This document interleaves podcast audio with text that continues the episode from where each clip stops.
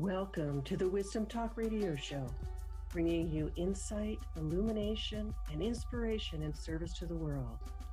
We are a collaborative community of explorers in conscious living, conscious business, conscious relationships, conscious community, and conscious evolution.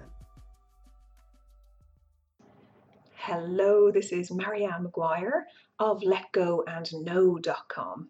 I'm really happy that you're here with me. So, today I want to share something that, when embraced, can transform your life. And this is most beneficial for spiritual seekers and those of you who read the books and study so much and search for the answer.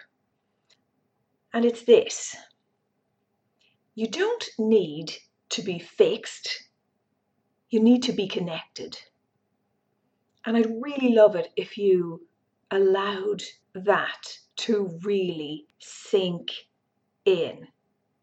Because too many people spend decades looking unconsciously to be fixed because they were conditioned as children to feel wrong. Their behavior was wrong, they were doing things that were wrong. They just grew up feeling wrong in general. And they feel this inside and then try to remedy it when they get older by making themselves right and better. And they try to fix it, whatever it is, really trying to fix themselves. So, what I'm saying is, what would it be like if you let go of that and stopped trying to fix yourself if you're doing this? And it mightn't even be conscious. I went through this for years. So, what would it be like if you allowed yourself to connect with something so magnificent that if you felt even a fraction of it, you'd be speechless in awe? And I'm talking about connecting to divine guidance, and I'm talking about connecting to yourself. What I've found is that you can't bypass connecting to yourself and go straight to the divine. I mean, the truth is, there is no separation anyway, because you're one with the divine, but when living in the physical, it doesn't always feel that way. It's a shift from living from your mind to your heart, and it's very, very real. I really don't want this to sound conceptual. It's so real, and the ramifications of stepping into this in your life are very real. I could draw the analogy with relationships, say marriage. So often couples choose marriage counseling, for example, when what they really need, this is just an example, okay, and it's an opinion but what they really need isn't therapy in many cases, it's to connect with each other. I mean, so much time is spent analyzing things to death, and it's not very helpful. Too much time is spent coming from the mind when the heart holds the answers. That's how you connect with your soul's knowing. And when you shift from living predominantly in your head to a more balanced way of living, which embraces your heart as well. So I'm not saying shift from one to the other and oh, let's forget the mind. I'm saying embrace the heart as well. So that there's a, a union. Then you become aligned and you can access the guidance you need and desire to live a juicy, fulfilled, loving life. So when you feel that imbalance and lack of connection, yes, it feels heavy and sad.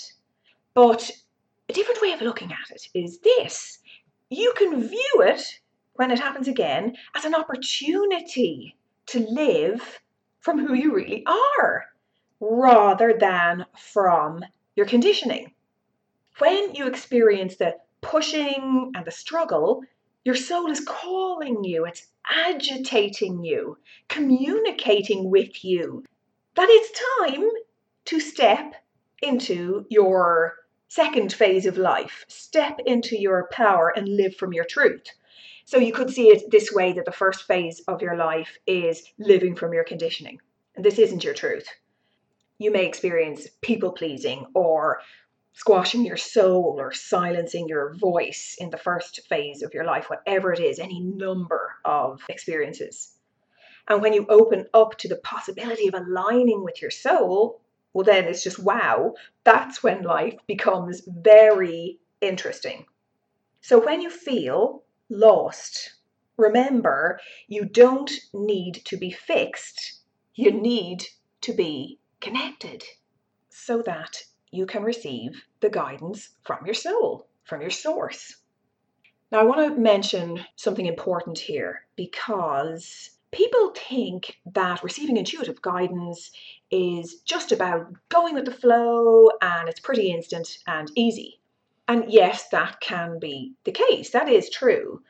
But where it can feel wobbly is when we introduce resistance to the space after we've asked for guidance. If it doesn't happen in the way that we decided that it should, then we can feel wobbly and decide that it's not working, and then self doubt takes over and tears can flow, and this can become the pattern that repeats. So please remember not to collapse into self doubt and realize that it's not always completely smooth. That's part of the game. Receiving intuitive guidance isn't always going to be completely smooth because there, there may be creases that need to be ironed out first. A lesson needs to be embraced before you see the evidence of the clarification or whatever it is that you asked for. Sometimes it does take a little bit of time. And just know that it's happening. So let go self doubt and know that it is happening. The self doubt, again, is connected to how you were conditioned so often. Generally, if you were made to feel wrong, as I mentioned, and if you weren't cherished, then this can affect our ability to align with our soul, with our own truth in any moment, because we perhaps just don't expect much. Unconsciously, this is unconscious. And this interferes with the flow of guidance being received. So we can't receive the flow of guidance, and then we think we're wrong and we're not doing it right. And it's just this cycle that goes on and on. So the way out of that is to connect with yourself and to cherish yourself until you begin to feel your own innate worth and beyond your own magnificence. Then you just know that you are connected and you just expect the clarity or whatever you desire to become apparent at the perfect time after you choose that, whatever it is. You start to stand in your power and take action from there. And there are no more wobbles, only solidity only living at one with your truth, no matter what that looks like. I'm not saying everything's going to be all absolutely amazing. It's just perfect for you in that moment, and you can feel it. You have this confidence about what's happening, that it's all happening for a perfect reason for you. When you're taking action or living your life from your conditioning, from your false self, it's not aligned. You have to connect with your true self. Then the action you take is different. The energy behind it is different. It's lighter because it's coming from a space of your own light. You're on your soul's path.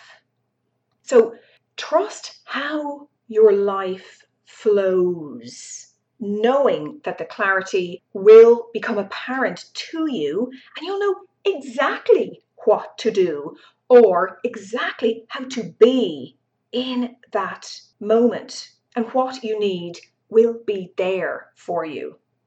So I'd say cherish that neglected part of yourself so that your energy can shift. That part holds the key and you can easily tap into the intuitive guidance of your soul, of your source. And you can just choose which way you prefer to receive the guidance. Is it through writing? Is it through meditating?